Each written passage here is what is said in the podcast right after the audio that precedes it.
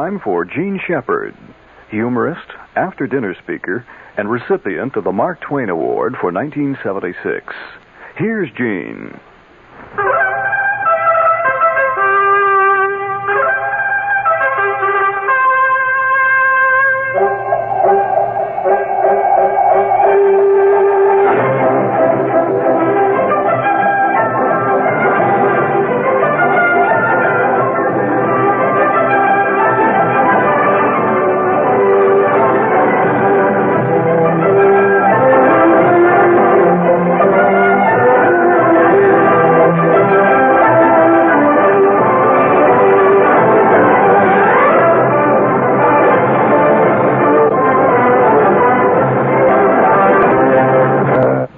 Jingle bells, jingle bells, jingle all the way.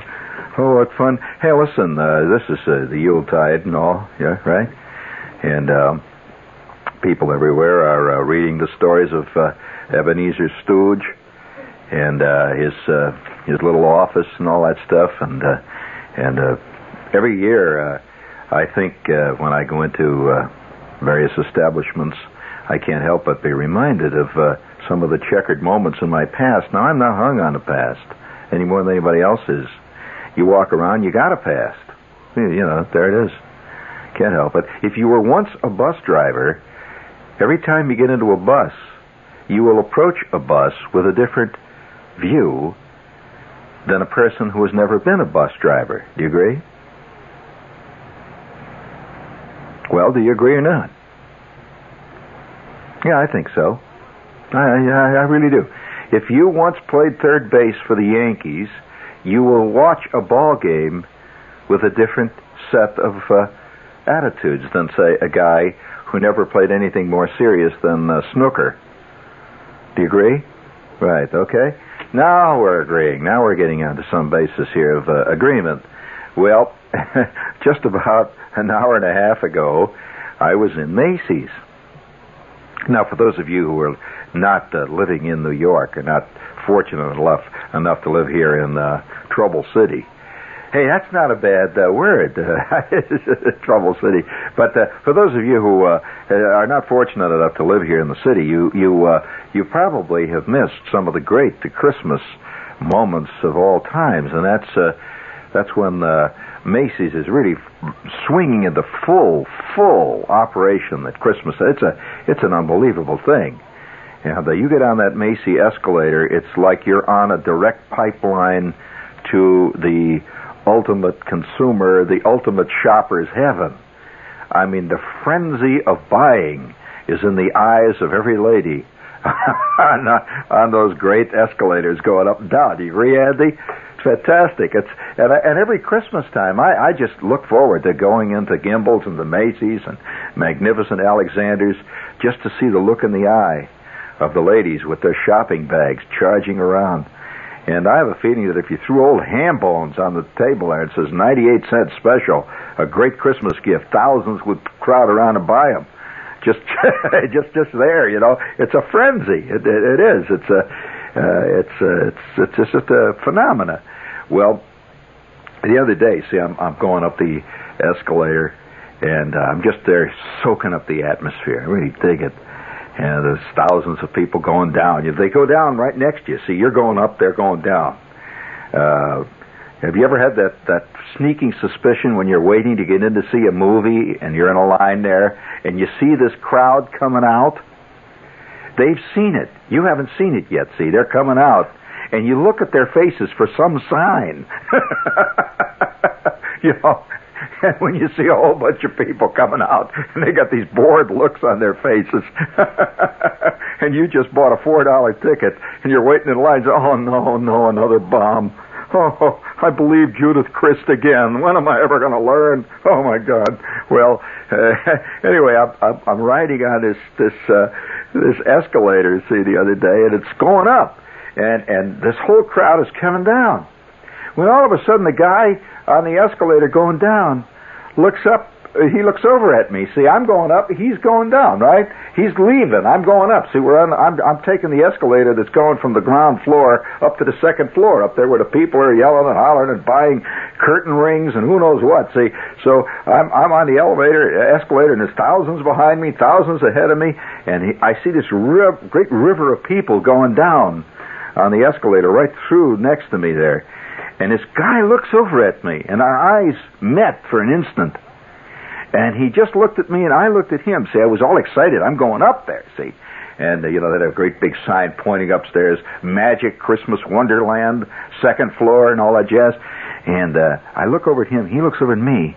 And all of a sudden he says, Don't go. It's not worth it. I said, What? Don't tell me I bought another bum ticket. People on counter, everything is selling like crazy. It's Christmas, you know, and anything. The tack counter had thousands of people buying tacks, gift wrapped. And uh, so everything. See, so I I'm milling around in the crowd there, and I'm I'm standing next to a counter trying to, cause you know you don't move fast in Macy's in Christmas time, no way. And and I look over and there's a there is a kid who is working behind a counter. And for one brief instant, it all came back. It all came back. So anyway, I'll never forget that scene. And I will tell you about that that uh, that that you know I've never told this story on the air. I'll guarantee you this because you know I think when you live uh, when you tell stories and so on, there are certain things that just don't seem to uh, don't seem to occur to you. Uh, just uh, like uh, the other day, for example, I'm sitting with a buddy of mine, and uh, I've known this guy for you know years. And uh, one day uh, we're sitting there, and all of a sudden, without any uh, preface or reason, he says, "Hey, uh, did I ever tell you about the time I was a motorcycle racer?" I said, "Stanley, I've known you for five years. You have never mentioned when you were a motorcycle racer." He says, "Oh, gee, yeah, come think, I guess I never did tell you. Why, have you ever wondered why I limp? Why one foot is uh, seven and a half inches shorter than the other one? I said, well, Stanley, I don't ask a man about things like that.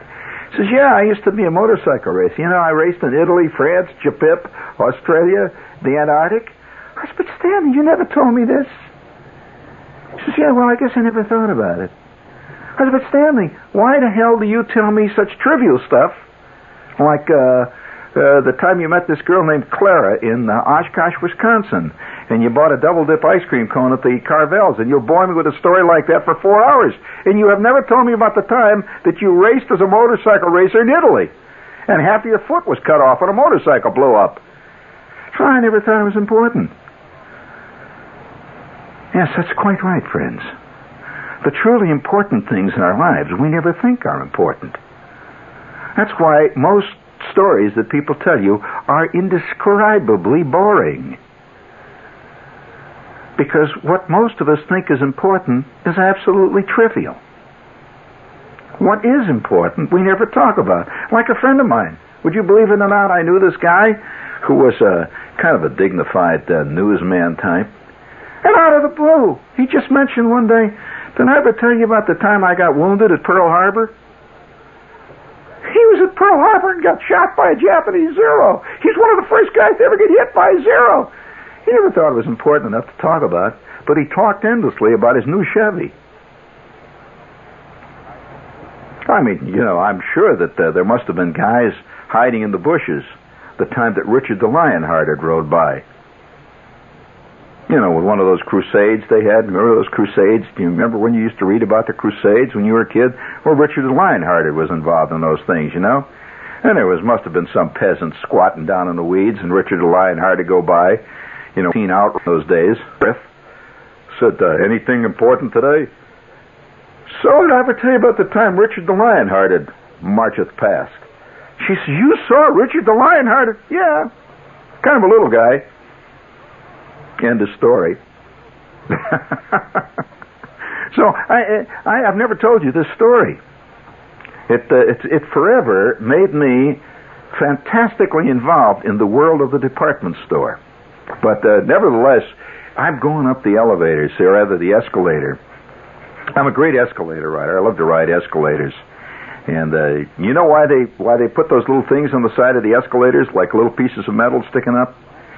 You know that the, that's to prevent guys from jumping up and riding the railing, that rubber railing down. Did you know there was a period when guys would do that? oh, sure. If there's anything possible, some klutz will do it. I mean, uh, and then it'll become a fad, and a thousand klutzes will do it. So uh, you know that's known as the herd instinct.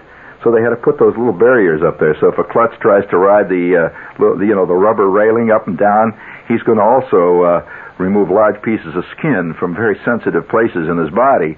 But uh, nevertheless, I'm riding the escalator up at Macy's, see, and I get up to the second floor there after my brief encounter with the guy on the down escalator, and uh, I'm in the middle of the big crowd, and I look across the uh, the counter at a guy, a kid working behind the ribbon counter or some counter there where they had buttons, or they were selling geranium seeds or some great thing like that, and he's got this look of total harassment. I know that look.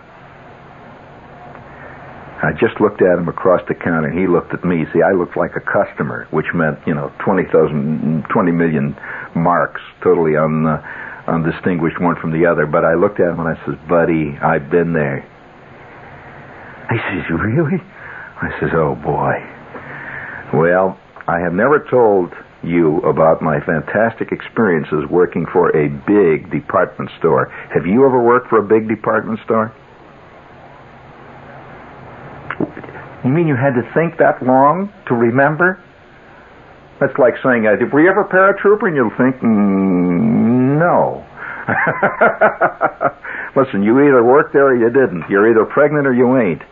There's no in between, buddy. And once you have worked in a big department store, you will always say, yeah. Well, you know, a department store, for those of you who have never worked in one, has a very intricate social structure.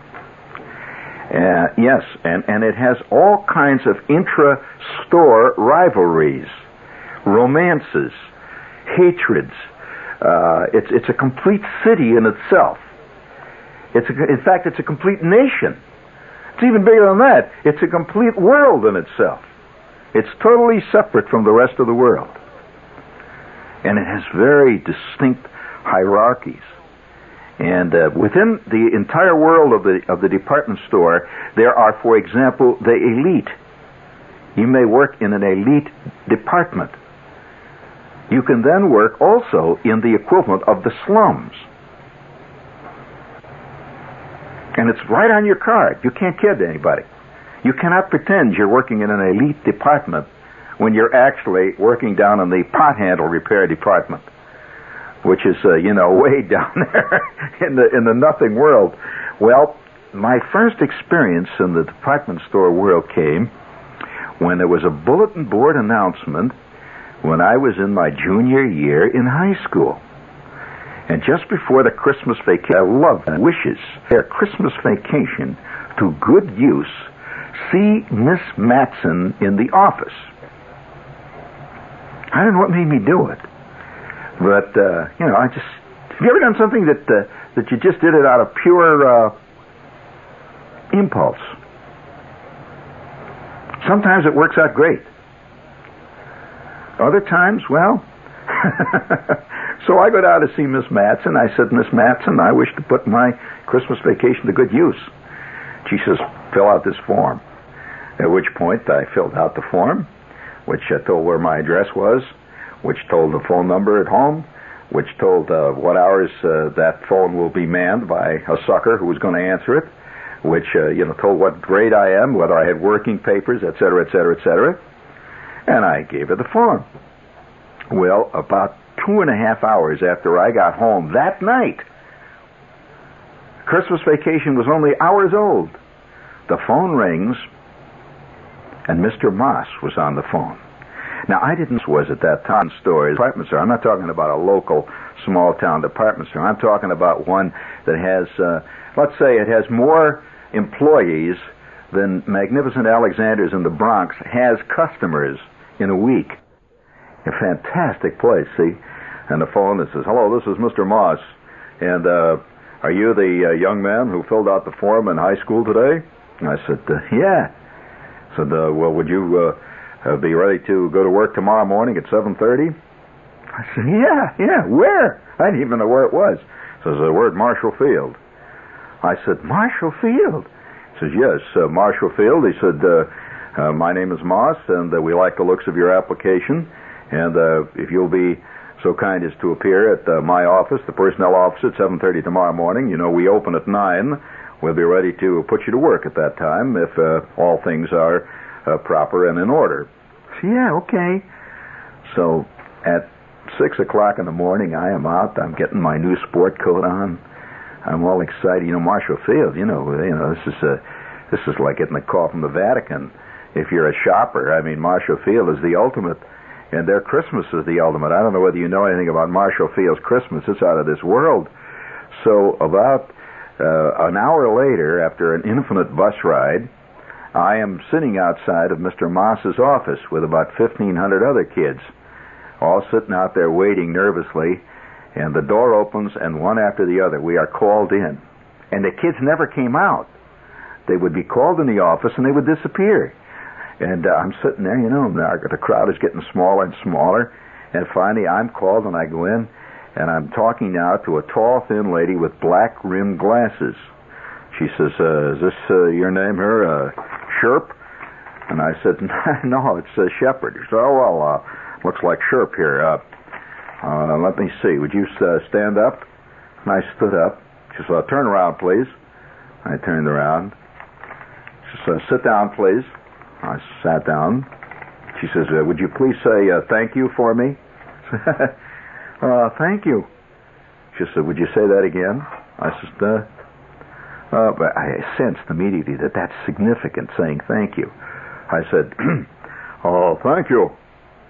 Oh, very good, very good. She said, uh, All right, uh, here. She said, She takes a, a green slip and she writes something down on it and she goes, She stamps it three times. She says, uh, take this up to the third floor to the back to customer service. And she hands me the green thing, and I go out the back. They had a door that went out the back, and it was a service elevator. From that time on, you never walked with the real people.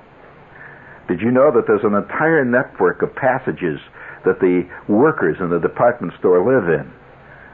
That's where it says uh, employees only. You've seen those doors. Well, behind those doors live the gnomes, and. Uh, and it's a different world. Uh, you know, there's uh, torn pieces of paper on the floor, and there's uh, people sitting in the corner crying, and all kinds of things. So uh, in I go, and I, I'm now in that world. See, I'm into this gray place, and I'm in a gray elevator, and there's a guy wearing a gray uniform who looks real mad. He says, "What floor are you going to, buddy?" I said, "I'm third floor." He says, "Oh no, oh boy, you got it, buddy." And so up I go to the third floor. Well, I get I get off the elevator and I asked him, I says, where's customer service? He said, well, go straight back there past the television department. He said, you go on past the appliances. He says, and just past that department down there where they got the curtain rods, you'll see a door marked customer service. Go in there. I said, thank you. He says, don't thank me, buddy. You'll live to regret it. At which point I went back through the crowd and there's thousands of people. Get to the customer. But why did the door opens and I go in? Well, let me tell you what happened then, Fred. You have not heard. I mean, uh, you're listening to a guy who, within, I would say, 48 hours, became so immersed and involved in the life of the department store that I could not imagine myself at that point ever getting out of it. It's a very, very, it's like quicksand. Okay. I shouldn't tell you this. Jingle bells, jingle bells, jingle all the way. Oh, listen, every year when, when Christmas time comes, you know what begins to, you know how, uh, you, have you ever heard the, uh, the stories about how old fire horses, uh, when, uh, when the fire bell rang, the fire horses would get all excited, even when they were retired. You know, they even say that uh, about the race horses. Even, uh, you know, a racehorse is out of the racing business for 20 years. And you ring a bell, and he jumps and starts running around the pasture. Well, My my uh, feeling is very similar to that. And uh, Christmas time comes, and two things happen to me. Both my thumbs What's the matter, guys? You're all very concerned in there. Both my thumbs begin to ache. My thumbs. And I feel an occasional twinge in my index finger on my right hand. If you look carefully at my hands, you know, if, if Sherlock Holmes, the real Holmes, were to take a look at my hands, he could instantly tell that I had spent some hellish Christmases working in a major department store. Well, I'll tell you why. I am not in the personnel department five minutes, and I'm up there on the third floor when the lady who came out from behind a blue door marked private, I was waiting for her. She came out. She said, um, I think you'll do. She said, uh, let me see your hands. And I showed her my hands. She says, all right, go down to the basement and ask for Mrs. Wringel, spelled W R I N G E L. I will always remember Mrs. Wringel. So she says, go down and ask for Mrs. Wringel, and uh, she's she's all the way in the back. She says where they have the decorations. You'll see them back there. So I go down to the basement now, and that's when my job began. Mrs. Wringel was in charge of gift wrapping. Now, does this mean anything to any of you? Does it mean anything to you, Will? It doesn't. Have you ever seen a gift wrap package? Did you know the people did that? You're so serious today, Will. but, uh, yeah, well, it looked like I was asking him a question that had to do with uh, psychological aberrations. But uh, nevertheless, uh, uh, I, here I was. I was science, and I'm proud of it. I'm proud of it. You know, I maintained that skill to this day. I went through a course in Mrs. Wringel's department, three-day course in gift wrapping artistic gift wrapping. I'm talking about big time gift wrapping. I'm not talking about somebody that just puts uh, your uh, bottle of perfume in a bag that has uh, holly leaves on it, piece of tape on it. Back in my gift wrap. I mean real gift wrap with the with the silver foil papers, with the elegant ribbons, making rosettes. You know that I can make a rosette right now. It may surprise you, Andy. You've seen those big uh, yellow uh, gold rosettes, those big rosettes. Well, I can make a rosette in about 30 seconds flat. To this day, yeah, I can. I can really do it. Uh, I could take a canoe and gift wrap it. I really can. And you think I'm joking? Well, after after three days of working in the gift wrapping school, they have a school there. Uh, and and out of the out of the group of kids that, that started the gift wrapping school, they started. We we started with about I would guess roughly 25 kids they had back there in that room. There were only seven of us who actually finally graduated from the course. The others just simply couldn't cut it. Now, gift wrapping is a very curious. I'm sorry, Andy, you may not know this, but gift wrapping is a curious art form. And, and, and some people never can master it. No matter how much you teach them, they cannot uh, use their imagination. See, because when you're gift wrapping in a department store, you're going to get thousands of different items uh, ranging all the way from some. Believe it or not, people would actually bring in things like a, a potato masher to gift wrap. Uh, you'd get a uh, lawnmower, gift wrap it. Uh, yeah, you think this is funny? You'd get things like, uh, yeah, like uh, like a three and a half foot high lamp, gift wrap it.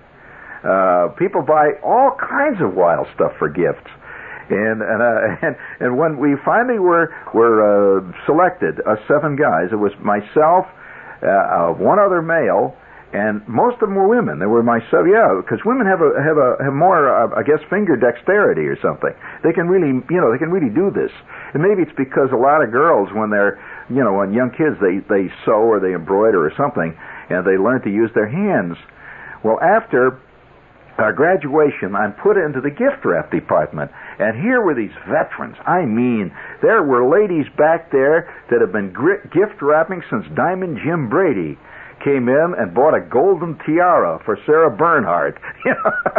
and they gift for unbelievable package wrappers. I mean, if you if you want to see a skill, baby, I mean they can make they can make packages that look like works of art. Do you know that there are gift wrappers that are world famous? Some people, the, the, the art of wrapping packages and gifts, in uh, not so much in America, but in other countries, say for example Germany, it's a classic example, and in France, the art of wrapping a gift package is a recognized art form, and they have even had shows of great packages, beautifully designed with, with great ideas. In fact, uh, recently I had an idea of gift wrapping, and I did. I wrapped a whole series of gifts for a friend of mine to show him what could be done with artistic gift wrapping.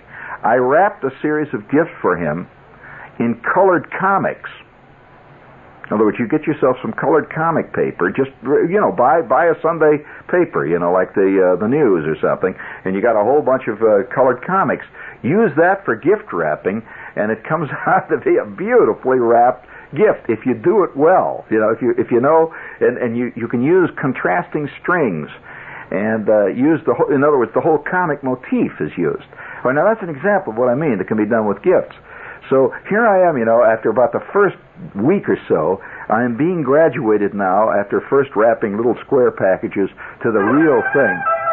And uh, one of the great one of the great moments in my life is when when Miss Winkle, who was this uh, very very uh, elegant lady who had started the gift wrapping department at uh, Marshall Field back in the days when uh, Marshall was just getting to know Mr. Field. Uh, when she came back and she said, uh, "Who wrapped this? Who wrapped this?" and she had one of my packages. And I said, "Oh God, I'm in trouble now." She says, "Who? Which one of you did this?" And I said, "I did." "Well, I want to tell you, this is a beautiful, beautiful example of the kind of work that we want to turn out here. This is magnificent." I said, "Gee, thanks." And you know, that was a real accolade. And for two weeks, I wrapped thousands every day. Wrapping, your thumb gets to uh, gets to be uh, your thumb gets to be just kind of kind of you know down around the uh, lower knuckle there. It gets a little sore after a while. Uh, the thousands of pin pricks. Sherlock Holmes could take one look at uh, my two index fingers and said, either you're a professional model airplane builder or you wrapped uh, gifts for Marshall Field. Actually, the truth is that I did both.